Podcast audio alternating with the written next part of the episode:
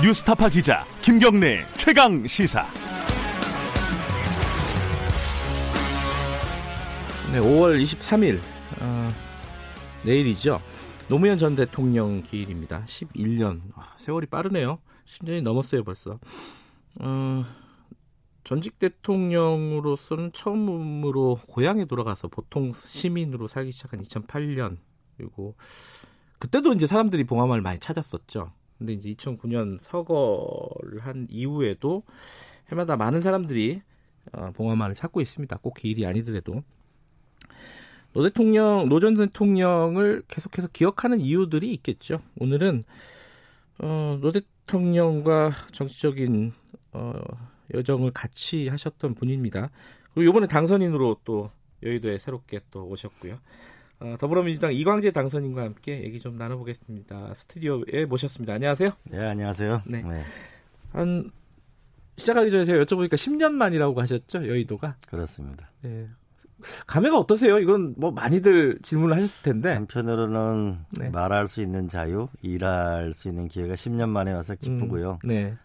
또 한편으로는 코로나 때 선거 운동할 때 보니까 너무 앞으로 경제가 어려워질 것 같아서 음. 마음이 무겁습니다. 예, 역시 정치인이시군요. 이게 경제 상황도 걱정하시고 오늘은 뭐 당선인으로서 뭐 그런 것도 좀 여쭤보겠지만은 주로 좀 노무현 전 대통령 얘기를 네, 네, 네. 같이 좀 하고 싶어가지고 저희들이 모셨습니다. 네. 어, 이제 해마다 물론 이제 뭐 수감 생활하고 이럴 때는 뭐 불가능했겠지만은 그래도 이렇게 음. 기일이나 이럴 때는 해마다 가시죠. 내일도 가실 거고. 아 그렇습니다. 예, 예 가고 또 어, 매년 이제 우리 여사님과 함께 여행도 하고. 아 그래요? 그렇죠. 예. 어, 진짜 친하시구나. 그죠? 예. 뗄래야 인생에서 뗄래야 뗄 수가 없죠. 음. 그러니까 정치적으로 보좌관 생활을 노무현 전 대통령 밑에서 시작을 한 거죠. 그렇습니다. 이광재 의원께서는. 어. 23살에 시작했죠. 그때가 23이었어요? 네. 너무 어릴 때 시작하셨다. 뭐 아. 운명 같은 거. 아. 네. 잘 맞았어요? 또 젊은 시절 어린 시절에 보면은 그때 예. 코리아나 호텔에서 제가 23살이었고 그분이 처음 국회의원 당선될 때가 42살이셨거든요. 나이 차이도 꽤 있었네요. 근데 예. 그때 저를 면담하시고 나서 예. 어, 대통령께서 나는 정치를 잘 모른다. 나를 역사 발전의 도구에 써달라. 그러면서 23살짜리한테 비서실 구성의 전권을 줬어요. 그때 어, 제 그때 어. 그제 친구가 그때도 운전했는데 지금도 봉화원에서 운전하고 있거든요. 그래요. 그러니까 알 수 없는 운명 같은 만남 그런 것 같아요. 아니 근데 그 두 분 다 궁금하긴 해요. 그러니까 어 노무현 전 대통령은 그렇게 뭐 성인이긴 하지만 상대적으로 어린 나이잖아요. 스물셋, 넷, 이 정도도. 네. 뭐, 뭐가 그렇게 마음에 들었을까? 이것도 궁금하고. 저도 아직 모르겠어요. 모르겠어요? 네. 그래도 계속 생활하시면서 물어봤을 거 아닙니까? 술 한잔 음. 하시면서도. 음, 그니까, 도 대통령 같은 경우하고 저하고. 네. 음, 비교적 잘 맞았던 것 같아요. 음. 그러니까 오랫동안 있었겠죠. 음. 그러니까 저 같은 경우에는 좀 생각을 많이 하고 네. 이제 계획 세우는 거를 좀 좋아하는 편이고요. 아 이광재 당선인께서는 네. 예. 그리고 이제 노 대통령과 함께 이제 토론을 많이 하거든요. 무슨 음. 일에 대해서 그랬던 네. 부분에 서로 에너지가 서로 좋았던 것 같아요. 음, 사람이 좀 궁합이 맞는 사람이 있죠. 아무래도 그죠. 노 대통령 처음 봤을 때 인상이 어땠습니까? 그날 그 코리아나 호텔에서 면접 볼 때 처음 네, 본 거였어요, 실제로는? 네 네. 아, 그 이전에 87년도에 잠깐 뵌 적이 있었고. 그건 뭐 스치듯이 봤을 거 아닙니까, 예, 예. 그죠?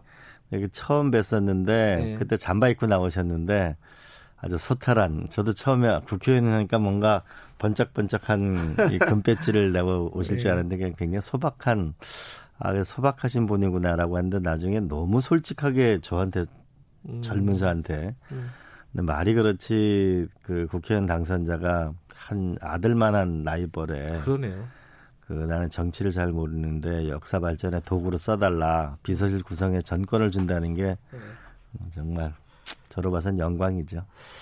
어, 뭐, 이 수없이 많은 어떤 뭐 인터뷰도 그렇고, 뭐, 사, 사적으로 만나는 분들도 그런 얘기 많이 여쭤볼 텐데, 노 대통령하고 정치 적 여정을 쭉 같이 걸어가면서 네. 가장 기억에 남는 순간이라고 할까요? 뭐 기뻤던 순간, 뭐 슬펐던 순간 여러 가지가 있겠지만 기억에 네. 남는 순간이 어떤 거예요? 기억에 남는 순간이라고 하면은 네. 역시 청문회 때가 가장 88년이요? 기억에 남죠. 50 네. 청문회? 네. 야. 그때 그 이제 저희가 준비를 서류 준비를 굉장히 많이 했거든요. 네. 근데 그러면 저한테 이제 1대1로 물어보시는 거예요. 그럼 계속 이제 적으시다가 네. 그걸 전지로 크게 적었다가 그걸 이제 계속 보시다가 나중에 A4 용지 한 장으로 정리해서 그거 청문회를 하는 거 보고서 아, 한 장만 들고 들어가는 거예요? 네, 들고 들어갈 때는 전 옆에 있는데 그러면서 굉장히 놀란 적이 있었고요. 네. 그리고 또 기뻤고 음. 그다음에 대통령 당선되시고 나서 이제 저하고 청와대 안을 산책하는데 청와대 안에 이 표지석으로 천하 제일 복지라고 써 있어요. 아 그래요? 네, 그러니까 대통령 그렇게해서 천하 배 천하 제일 복지 좋아하네. 대통령한테는 자기한테는 복지일지 모르겠지만 국민이 잘 살아야 복지지 뭐. 그러니까 이게 대통령이라는 자리 자체의 음. 권력을 별로 탑하지 않고 예. 뭔가 헌신하려고 하는 그런 면이 참 인상적이었고 예. 어, 마지막 뭐 그 어려운 길을 선택했을 때는 계속 떨어지는 길을 선택했을 때는 예. 정말 마음 아픈 시간 많았죠. 네. 뭐 바보 노무현 타이틀 붙을 때 말씀하시는 거죠. 그렇죠. 부산에서 그렇죠. 출마하고 시장에서 네. 출마하고 떨어지고 음. 그때는 사실 뭐 가장 힘든 사람이 당시에 또 본인이겠지만은 네. 노무현 전 대통령 본인이겠지만 주변의 보좌진들도 이 사람이 할 짓이 아니잖아요. 계속 뭐 선거에서 음. 서너 번씩 떨어진다는 음. 게 우리 아버지가 그러더라고요. 네. 너 노무현 국회의원 계속 쫓아다니다 너 굶어 죽는다고 그렇게, 그렇게 얘기한 적이 있었는데요. 네. 그때 이제 노 대통령은 당시에 여론조사에는 선거 전엔 이기고 또 막상 개표하면 지고 그랬거든요. 그때도 shy 보수 이런 게 많았군요. 네. 근데 그때 이제 이런 표현을 쓰셨는데 대붕 반풍 생어 역수 큰 큰 새는 네. 바람을 거슬러 날고 음. 살아있는 물고기는 물고 물을 헤엄쳐 음. 거꾸로 간다 이런 거고 네. 어쨌든 시대의 거대한 이 역풍을 딛고 일어서겠다는 그런 기계도 있었죠. 음. 그리고 또 한편으로는 지고 나서는 야 농부가 밭을 탓할 수 있겠냐? 라는 또 이런 말씀을 하셔가지고 또 바보 노무현이라는 말씀도 들었는데 네. 어쨌든 그 뭐라 그럴까 이 시지프스 신화에 나오는 이 프로메테우스라고 뭐 그러니까 인간에게 불을 훔쳐다 주고 나서 계속 독수리한테 심장을 쪼이는 옆에서 음. 보는 저로 봐서는 네. 그러니까 도전하는 그 모습이 너무 안타깝기도 하고 또 위대하기도 하고 아름답기도 하고 뭐 그런 복잡한 시간이었습니다. 음, 그때만 해도 저분이 그러니까 내가 보좌하고 있는 저 정치인이 음. 대통령이 될 거라고 생각 못했겠죠. 하셨어요? 아, 못했고요. 못했어요? 네. 92년도 이제 김대중 대통령 선거 시절에 제가 기획실에 파견돼 있었어요. 예. 근데 그때 이제 저녁 늦게 호남에서 막 전화가 오는 거예요. 보니까 네. 김영삼 후보가 영남에서 아주 몰표를 받는 거죠. 음. 그러니까 호남에서 전화가 와서 막 우는 거예요, 호남 분들이. 무슨 선거 이런 선거가 다 있냐. 네. 애를 많이 낳는 수밖에 없다고. 저 그 굉장히 충격을 받았어요. 네. 그래서 그때 노무현 대통령하고 많이 말씀 그, 그 많은 이야기를 했는데 그때 제가 92년도 연말에 결심한 게 아, 이 나라가 이래서는 안 되겠다. 네. 그래서 노무현 대통령을 낙선한 국회의원을 대통령을 만들어야 되겠다. 오. 어. 이렇게 이제 우리 가족들하고 밥 먹을 때 얘기하니까 다들 그만 얘기하고 밥 먹읍시다. 이제 그때 이제 93년도에 네. 이제 이제 최연소 최고위원회 도전을 하고 네. 그런 마음의 준비와 또 지방자치 실무연구소를 만들어서 전국 조직을 준비는 했는데 네.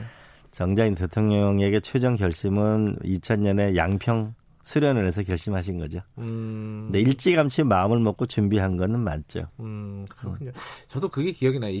90년대 중반에 음. 그때 MBC 프로그램에서 음. 그새 정치인, 새 세대 정치인 이런 그 몇 명을 뽑아가지고 네, 인터뷰하는 네네. 코너가 있었는데 네.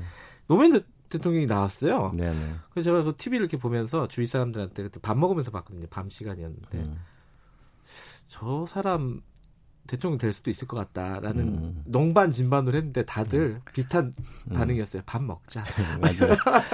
다들 뭐 불가능하다고 생각했는데 예. 뭐 저는 뭐냐면 그분이 옆에서 봐서 또 너무 사랑해서 그런지 모르겠지만 될 것 같더라고요. 음. 예. 어, 그런데 그 안타까운 선택을 했습니다. 노무현, 노무현 전 대통령이 그때 당시에요. 어, 수감 중이셨죠? 예, 예. 박연차 어. 사건, 노, 노무현 대통령과 동일한 사건이었죠. 그죠. 네. 어, 박연차 게이트 수사가 한참 진행 중이고 그렇습니다. 이미 어, 이광재 당선인께서는 그때 당시에 수감 중이셨고. 그렇습니다. 그럼 소식을 어떻게 들으셨어요? 어, 이 굉장히 뭐냐면 노 대통령을 시시각각으로 너무 지나치게 압박한다는 그래서 굉장히 뭐랄까 조마조마한 마음으로 있었는데 음. 어, 잠시 그 좀 보자고 그래서 나가니까 어, 노 대통령이 서거하셨다는 소식을 전하더라고요. 면회 온 사람이요? 네. 아. 그래서 거기 안에 있는 공직자죠. 아 다른 네. 그 공무원이. 네. 네. 예. 그래서 정말 뭐라 그럴까 머릿속이 하얗다 그럴까요? 그러면서 또 한편으로는 아 이게 너무 노 대통령을 궁지로 몰았거든요. 음. 참 너무 마음 아프더라고요. 뭐 이렇게 단어로 표현할 수 없는 상황. 근데 이제 그때 뭐 당장 달려갈 수도 없는 노릇이고요, 그죠? 그 안에 갇혀 있는 상황이었고 굉장히 답답하셨을 것 같아요. 뭔가를 해야 될 것 같다는 생각이 드셨을 텐데 너무 너무 죄송하다는 네. 생각이 많이 들었고요. 음. 음, 그리고 장례를 치르고 나서 그 이렇게 해서는 안 되겠다. 그래서 그 제가 강원도지사를 출마해서 반드시 내가 선거 승리해서 네. 이 부분을 우리가 극복해 나가야 되겠다 그런 생각을 하게 됐죠. 음, 그때 당시 이제 뭐 검찰의 수사나 이런 것들이 좀 무리했다 이런 평가들은 있어 왔는데 거기에 대한 어떤 문제의식도 많이 있으시겠네요. 지금 이광재 당선인께서도. 음, 그 이제 노 대통령이 은퇴하시고 나서 처음에 이제 강원도로 네. 이제 휴가를 오셨어요. 네. 그 여름에. 그래서 많은 그 이야기가 있었는데 그때 이제 청와대 참모를 지냈던 한 분이 오셔가지고 이 광우병 이후로 굉장히 노 대통령 쪽으로 이 타겟이 오고 있는 것 같다. 음. 예, 조심해야 될 것 같다는 그런 말씀을 하셨고 얘기를 많이 나눴는데 참 마음 아픈 일이죠. 가슴 음. 아픈 일이고. 어 노무현 대통령 돌아가신 지 이제 11년 됐고, 근데 여전히 많은 사람들이 무슨 얘기를 할 때, 그 얘기, 이건 당을 좀 가리지 않고 나오는 얘기인데요. 노무현 정신을 이어받겠다. 이런 네. 얘기 많이들 해요. 네 네. 근데 이게 좀 추상적이잖아요. 노무현 정신. 음. 어떤 게 노무현 정신이라고 보십니까? 글쎄, 저도 이제 봉화마을에도 지금도 많은 분들이 오르잖아요. 네. 하나는 아마 이 권위적이지 않고 인간의 얼굴을 한 음. 정치인의 그것을 좋아하는 거고요. 네. 그다음에 서민적인 모습도 좋아하는 거고. 음. 그다음에 두 번째로 이제 국가적 과제로 봐서는 노무현 대통령이 이제 동북아 균형자론을 내서 네. 그때 온갖 문매를 맞잖아요. 근데 상황을 보면 미국, 중국, 일본, 러시아의 살 길을 찾아야 되는 건 틀림없거든요. 네. 과제는 아직도 지속되고 있는 거고. 음. 두 번째로는 이 지역 균형 발전을 해야 된다 그래서 세종시로 이전하고 뭐 당시도 위헌 판결이 나고 굉장히 그랬지만 어쨌든 지금 세종시와 혁신도시는 만들어진 건데 음. 2.0을 기다리고 있는 거고 음. 당시 이제 정부 혁신이라는 걸 해서 노 대통령이 이제 이지원 시스템도 만들고 컴퓨터 시스템도 만들었는데 네. 역시 뭐냐면 이게 디지털 정부로 가야 되는 것도 지금의 과제고 아마 노 대통령이 제기했던 과제가 당시도 뜨거운 화제였지만 지금도 네. 진행형이라는 것이 계속 있기 때문에 네. 과제는 계속되고 있는 것. 그래서 음. 인간적으로 소탈한 모습과 음. 인간의 얼굴을 한 정치인의 그런 모습을 기다리는 거죠. 가면을 쓴 정치인이 아니고. 음. 그리고 또 한편으로는 시대적 과제는 지속되고 있는 것. 그 두 가지 음. 아닌가 싶은데요. 어, 그때가 이제 노무현 대통령 집권기가 2000년 21세기 들어서 첫 대통령이잖아요, 사실은. 네. 그래서 많은 어떤 새로운 아젠다를 제기를 했는데 그렇습니다.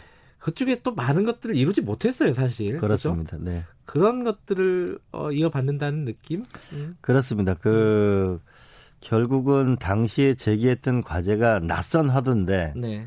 그러나 시간이 지날수록 이것이 살아있는 우리들의 과제 속에 있기 때문에 더 노무현 대통령이 생각나고 어떤 이슈가 있을 때마다 당시의 영상을 많이 돌려보잖아요. 네. 한일 간의 문제가 있을 때 독도 연설을 보거나 음. 응? 미중 일러에 미국하고 중국하고 어떤 문제가 생겼을 때 당시 영향 그 보거든요. 그래서 오늘날 아직 당시에 노무현 대통령이 제기했던 그 문제와 과제들이 아직 현재 진행형이기 때문에 더 그런 음. 것 같습니다. 근데 얼마 전에 보니까 노무현 재단 유튜브 방송에서 노무현 문재인 대통령은 태종이다. 음. 세종을 세종의 시대가 올 때가 됐다. 이게 무슨 뜻이에요? 그냥 단순한 얘기인데 우리가 네. 슌페터가 뭐냐면 창조적 파괴를 얘기하잖아요. 네. 그러니까 노무현 대통령이 항상 하셨던 말씀이 아 내가 새 시대의 첫 차가 될 줄 알았는데 구 시대의 막내가 되는구나. 음. 그러니까 내가 있을 때 뭐냐면은 문제가 되는 거를 빨리빨리 해결을 해주고 가야 네. 길을 닦아놓고 가면 내 후대는 그 다음에 고속도로를 달리는 멋지게 나라를 끌고 나가게 하고 싶다. 짐은 내가 청소하고 가고 싶다. 이런 얘기를 많이 하셨거든요. 네. 그러니까 그런 거죠. 음. 그리고 새로운 시대가 활짝 피려면 결국 우리가 해결해야 될 과제들을 해결해 나가야 되는 거죠. 근데 이제 이번에 이제 절대 과반을 넘는 의석을 가졌잖아요. 그래서 네. 아마 제가 생각하는 앞으로 남은 2년, 그 다음에 다가올 5년, 이때가 우리가 아마 대한민국이 만개하는 코로나 위기를 잘 극복하면 아마 새로운 시대를 맞이하지 않을까 음. 간절한 희망도 가져봅니다. 아, 아니, 특별히 또 세종으로 누구 인물을 염두에 두고 말씀하셨나 아, 싶어가지고. 그건 전혀 아니고요. 어, 지금 민주당에서 국난극복위원회 코로나19 국난극복위원회 포스트 코로나 위원장이십니다. 네. 그 당선인으로서 지금 뭐 거대 여당이 만들어졌다는 말씀하셨는데 뭐 앞으로 포부 뭐 이런 거 그게 지금 말씀, 보면은 이제 예. 코로나 이전과 이후는 다른 세상에 오게 될 텐데요. 네. 저는 이때 미국의 루즈벨트 대통령하고 한국의 김대중 대통령을 잘 생각해야 된다. 네. 뭐냐면은 하나는 미래를 위해서 과감한 투자를 하는 거고 하나는 네. 사회적 약자를 확실히 보호해서 함께 공동체를 지키는 건데요. 루즈벨트 대통령 같은 경우는 당시 최고의 선진 기술을 가져온 후보댐을 만들고 네. 그의 결과로 그 라스베가스랑이 탄생했거든요. 네. 김대중 대통령 같은 경우는 전자정부로 집중적인 노력을 해서 IT 버블이라는 말이 나왔지만 코스닥까지 연결돼서 IMF를 극복했거든요. 네. 이런 미래지향적인 투자. 그러니까 지금 이제 문재인 대통령이 하고 하시려고 하는 디지털 뉴딜과 그린 뉴딜 같은 미래를 향한 도전이 필요하고요. 네. 당시 루즈벨트 대통령은 사회적 약자를 위해서 사회보장법도 만들었고 네. 김대중 대통령께서는 우리가 의료보험을 통폐합해서 이번 코로나를 잘 넘길 수 있었잖아요. 음, 그럼 지금 앞으로 파산과 실직의 위험을 느끼는 많은 중소기업과 우리가 자영업자와 일반 셀러리맨을 위한 우리가 약자를 보호하는 프로그램 이 두 개가 함께 돼야 음. 아마 우리가 이거를 넘어가서 새로운 대한민국이 되지 않을까 네. 거기에 노력하고 싶습니다. 알겠습니다. 이거 안 물어봤으면 큰일 날 뻔했네요. 내일 봉화마을 가시는 거죠? 네, 갑니다. 어, 지금 시간 다 됐는데 그 노무현 대통령이 이광재 정치인 이광재 혹은 뭐 자연인 이광재한테 어떤 의미인지 한 줄로 정리할 수 있습니까? 노무현은 나에게 무엇이다. 평소에 생각하시던 게 있어요. 저의 영원한 스승이자 또 친구이자 내 마음속에 영원한 대통령 노무현 대통령이죠. 알겠습니다. 오늘 나와주셔서 감사합니다. 네, 고맙습니다. 아, 노무현 전 대통령의 평생 동지 더불어민주당 이광재 당선인이었습니다.